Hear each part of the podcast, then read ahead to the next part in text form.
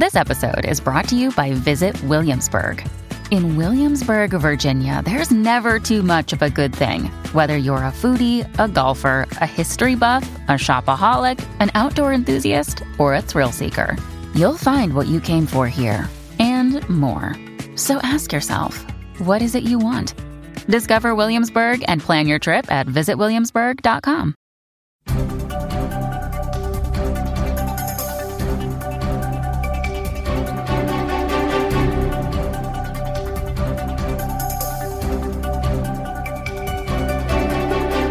With your coronavirus update for Thursday, November 19th, I'm Jim Watkins.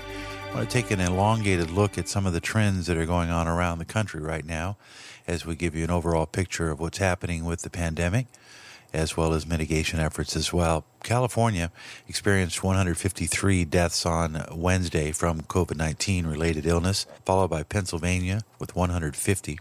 Michigan reported 138 fatalities related to COVID 19 and Georgia with 126, Texas reporting 123 fatalities from COVID related illness.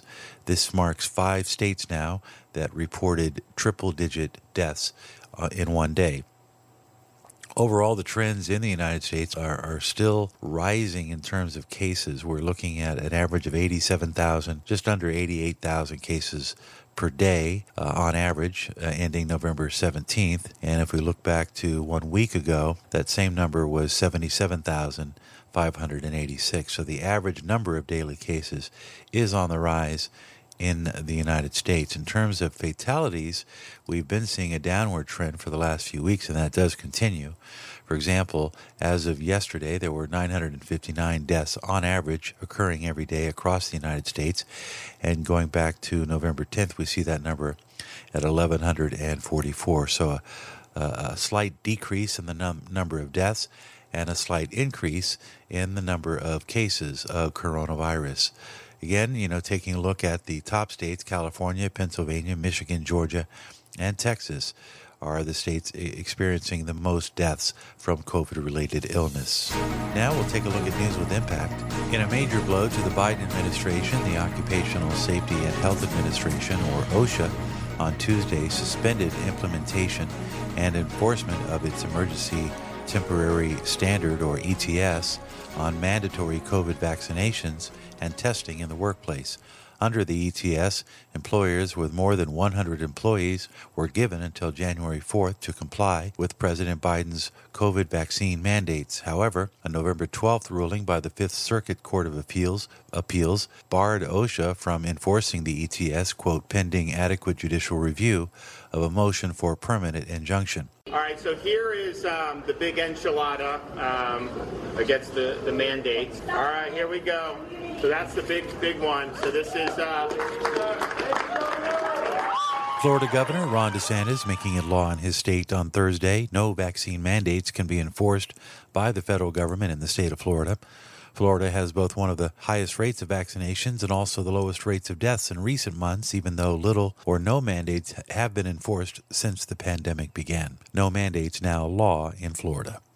Thousands of sailors face being discharged from the U.S. Navy as the deadline for getting COVID 19 vaccines approaches. The Navy's deadline for active duty sailors to be fully vaccinated against COVID 19 is November 28th. Sailors had until November 14th to get their second dose of the vaccine to ensure they are fully vaccinated by the deadline. 3,500 active duty sailors have yet to begin the process of getting vaccinated and about 17,500 will not be fully vaccinated by the deadline. The Federal U.S. Court of Appeals for the Sixth Circuit, based in Cincinnati, Ohio, won a lottery Tuesday to hear the consolidated lawsuit that challenges President Joe Biden's vaccine mandate for workplaces with over 100 employees.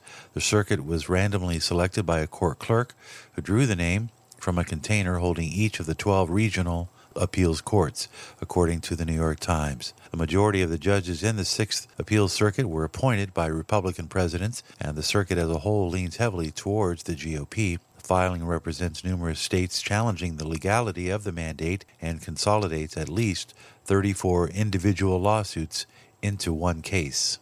Hundreds protest COVID vaccine mandates at Florida Capitol. Hundreds gathered outside Florida's Capitol on Tuesday in Tallahassee to protest vaccine and mask mandates. The rally took place on the second day of a special legislative session to pass a package of bills that target a federal rule to require workers at businesses with 100 employees or more to get vaccinated against COVID 19 or submit weekly negative coronavirus tests.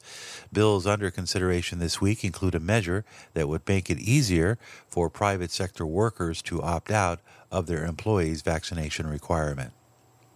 Disney Cruise will be requiring children five and up to have a COVID vaccine vaccination before sailing after January 13th. The mandate is an expansion of one that already exists for the cruise line, where it requires all vaccine eligible guests to be fully vaccinated against COVID 19. Those who are not eligible because of age will have to prove that they are negative with a COVID 19 test taken between three days and 24 hours of their sail date. Children who are between the ages of 5 and 11 may com- complete testing instead of being vaccinated before set sailing that departs on January 13th. That is a look at news with impact and the latest numbers here on the coronavirus update.